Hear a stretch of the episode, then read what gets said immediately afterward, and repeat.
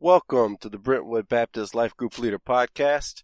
I'm Paul Wilkinson, Adult Groups Minister Associate at the Brentwood campus, here to talk about our text for this week, which is a failed evacuation, Moses murders. Will be in Exodus 2, verses 11 through 25. Here we go.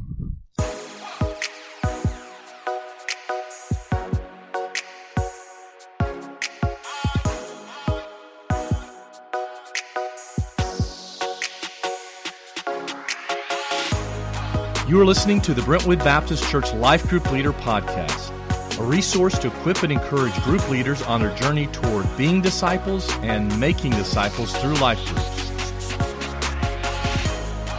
So, sort of our, our theme here over these last couple of weeks that we've been in the Exodus, and uh, even in terms of the overall strategy for the Brentwood Baptist family of churches, has been how do we as group leaders play a part in the mission and vision of engaging the whole person with the whole gospel anywhere, anytime, with anybody.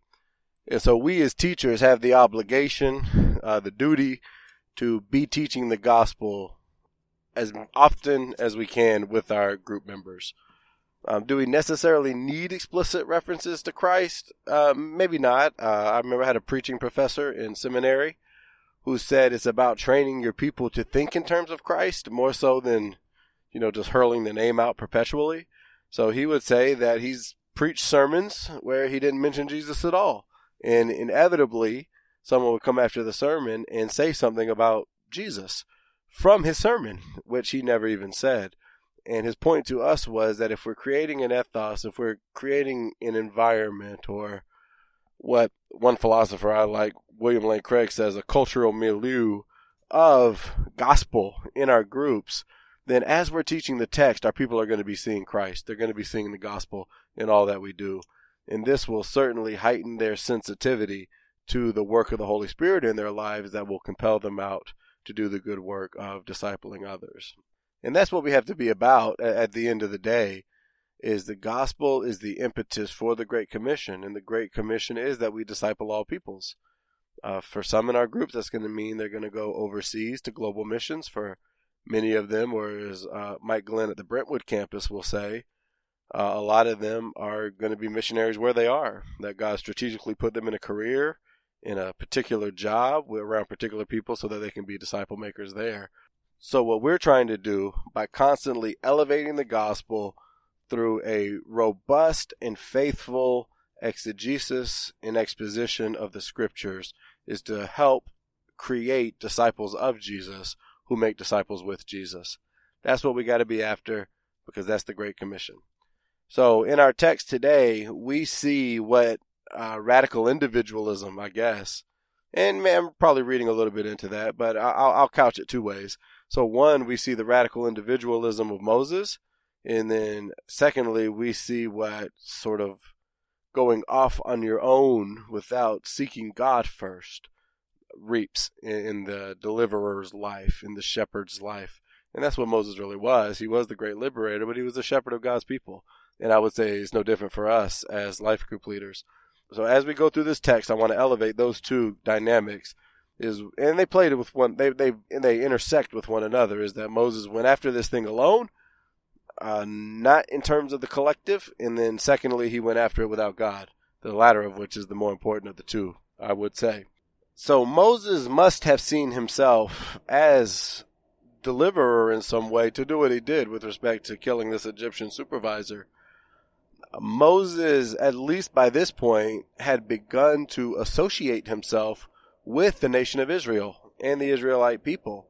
Uh, recall that he's raised in Pharaoh's household, so he's raised as an Egyptian, uh, with I assume with a knowledge of the Egyptian gods, Egyptian governmental structure, Egyptian values and so forth.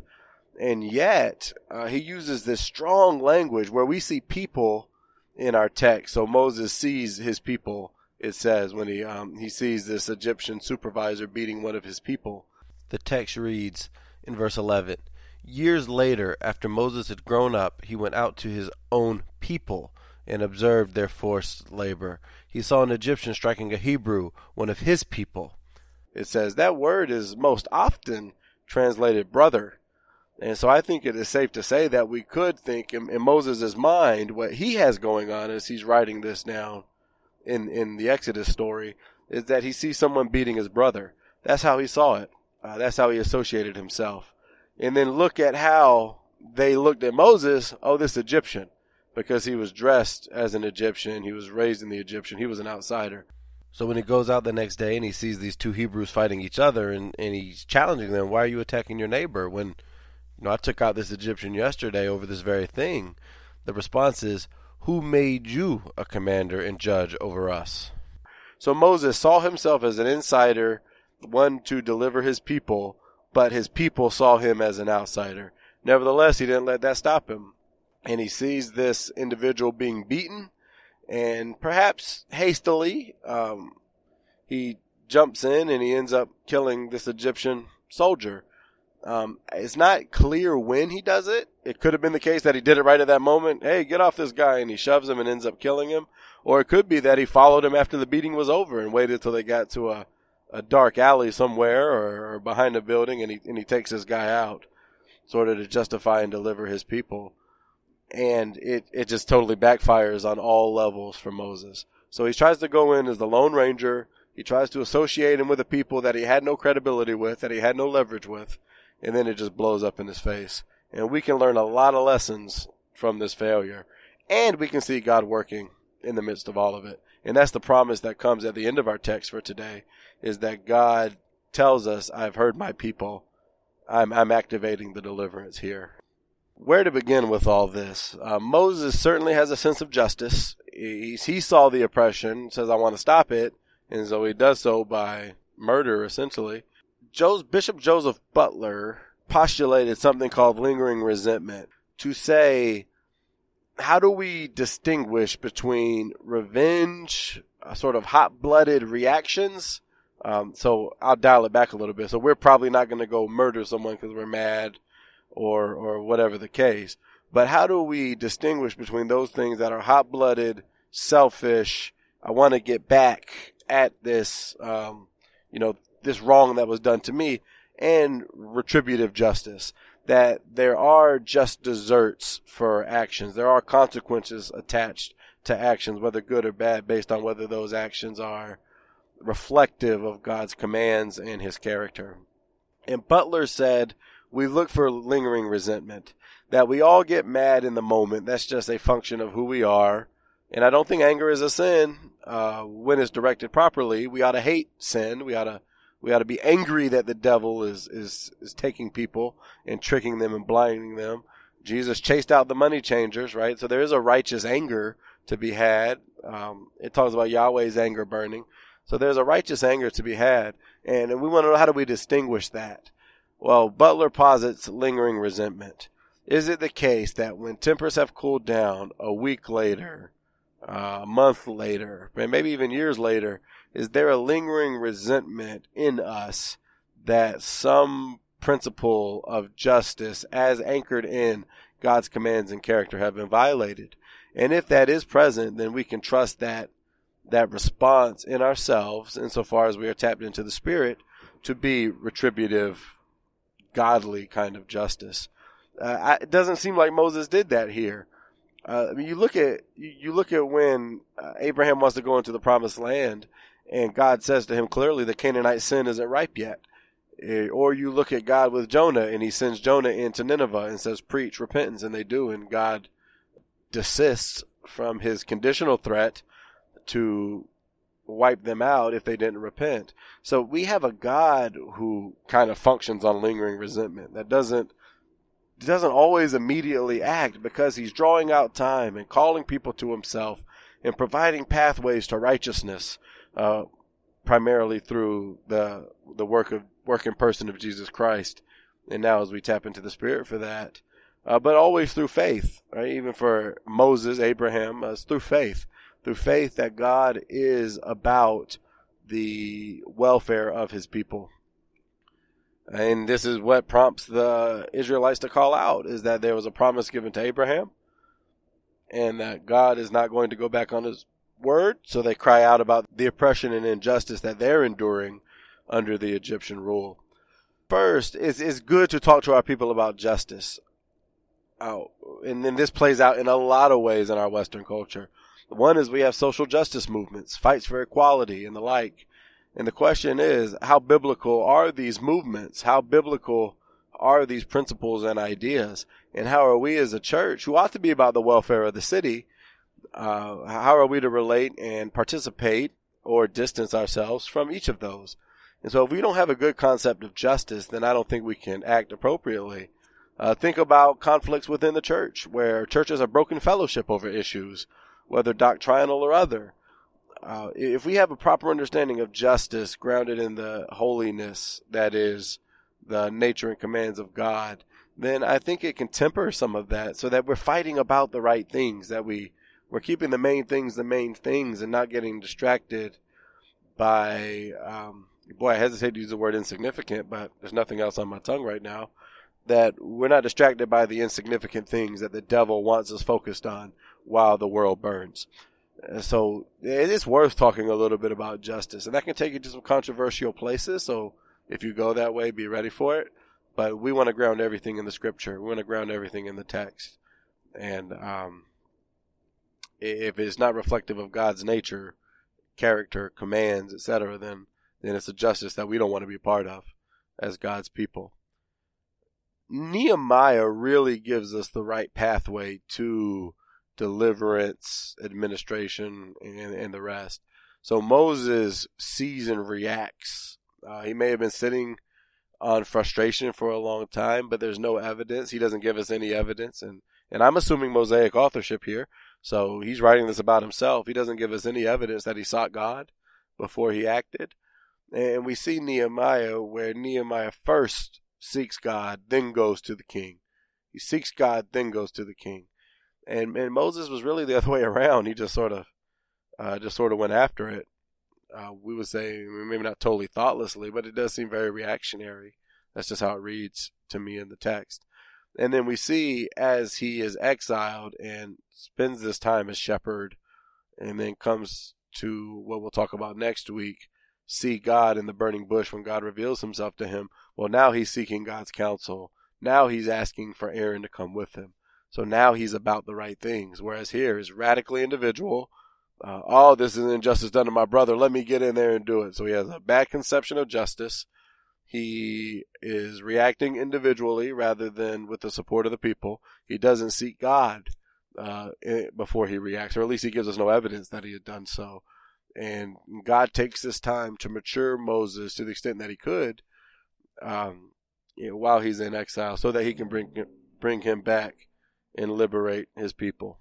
But we see that Moses still disobeys in the end. I mean, this is why he doesn't get in the promised land in the end, right? Because he's told not to hit the rock. He's told just to command the water to come forth for God's people, and then he hits the rock anyway. So Moses always has this has this sort of streak uh, in him. But God is able to still utilize Moses for the sake of the liberation of his people.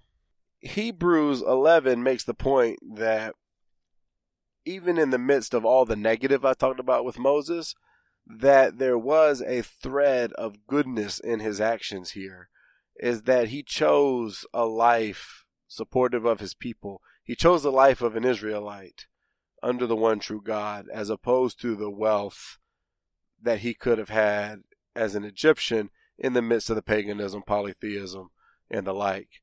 And for that, he, he ought to be elevated. Uh, he went about it maybe the, totally the wrong way, but his the genesis of his actions to support and liberate his people and to fight and choose God over maybe the comforts and ease of life is noble, and we ought to elevate that. So Hebrews 11:24 says, that by faith Moses, when he had grown up, refused to be called the son of Pharaoh's daughter, and chose to suffer with the people of God, rather than to enjoy the fleeting pleasure of sin. For he considered reproach for the sake of Christ to be greater wealth than the treasures of Egypt, since he was looking ahead to the reward. So, what's that look like for our people? Uh, in, in many of our groups across the Brentwood family of campuses, we have a lot of people that are very comfortable, that enjoy the status quo. uh, how do we shake that up a little bit for them? I'm not sure what it looks like uh, for you in particular, but we always got to keep in mind the idea of invitation and challenge. I steal this from Mike Breen with 3DM Ministries, and he uses the example in this invitation challenge matrix of Peter when he confesses the truth of Messiah. And Jesus commends him and says, Ah, on this rock I'm going to build my church. He really is highly invitational, elevating, encouraging, and lauding Peter. And then in, in, in the scripture, just a paragraph later, Peter is, after hearing Jesus saying that he's going to have to suffer and die, Peter says, No way, no way you're going to die. I'm not going to let it happen. And just as quickly as he said, On this rock I build my church, he says, Get behind me, Satan. Uh, and and he does it, I think, in a restorative way because he says, You're not about the things of God. Stop thinking you know how this is going to play out. Trust me in the grand design that I am working out for the sake of reconciling ultimately the world to himself, uh, even unto the Gentiles, which until Peter goes to Cornelius, he still seems to be ignorant that this is going to go forth to the Gentiles. I mean, look how skeptical they were of Paul as he was preaching to the preaching to the Gentiles, as we read about in Acts. So in our groups, we want to be invitational. We want to keep the vision of disciple making and the grace and compassion of Jesus in front of our people. We want to feed them and nurture them, encourage them, and uplift and uplift them. But if we're not also challenging them, if we're not holding them accountable to the vision of which they're a part, then we're doing them a disservice. So yes, talk about how they're new creations. Talk about how God forgives them. Talk about how God wants the best for them. Talk about how the Lord seeks their welfare and good of all those who love him. But also remind them that when they signed up for this Jesus thing, they signed up to pick up their cross daily and carry it. That that they signed up to bear witness to the truth of Messiah. That they, like the Great Commission says, um, signed up to be disciple makers of all peoples. And we got to hold that vision in front of them and say, in the words of Alan Taylor, if we're going to do ministry well, and that's what we all are as ministers of the gospel as we seek to disciple others, it's going to cost us time, money, and effort. And that equals discomfort for so many of us. And if we're not willing to pay that price, then uh, I would argue we're falling short of what the Lord would have for us. So we have to constantly challenge our people who are you discipling? Who's discipling you? Who's investing in you intentionally for the sake of you investing in other people intentionally? That's going to be one of our prime uh, metric questions moving forward. And it's a qualitative question, which is a change. It's not about how many people you got in your group. It's about how many people in your group are discipling others. That's what um, I think. That's what the scriptures are after. Uh, what what's breaking your heart in the world, and what are you doing about it? So you you have a heart for a certain people, like Moses had for his people, the Israelites. Well, what are you doing about it? You care about the homeless? What are you doing? You care about poverty and hunger in the city? What are you doing? We got to constantly challenge our people to be about the great things of making Christ known. Who have you been sharing the gospel with?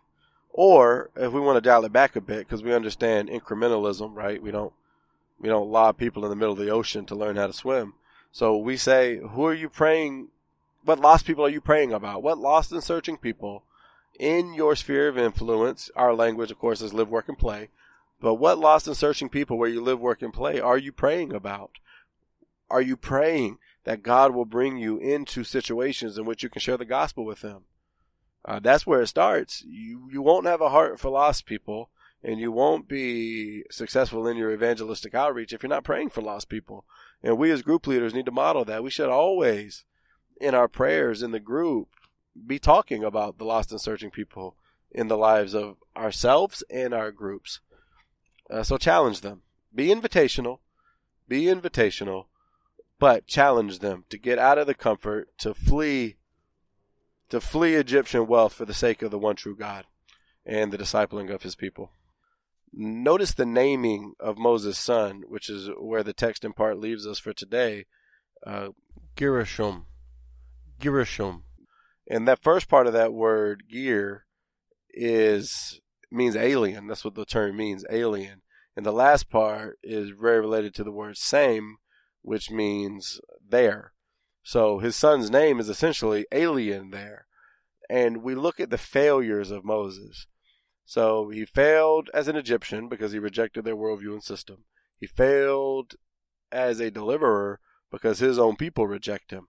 And so where he may have seen himself as, look at how the Lord has blessed me, give me an Egyptian education, given me Egyptian uh, privileges and so forth, and now I'm going to liberate my people because of this. When he actually tries it, as he goes about it his own way, radically individualistic and devoid of seeking God's guidance, insofar as Moses tells us, uh, he fails miserably. So he fails on all levels and finds himself exiled, really not having a people uh, in a way, because he was still seen as an Egyptian by the Midianites.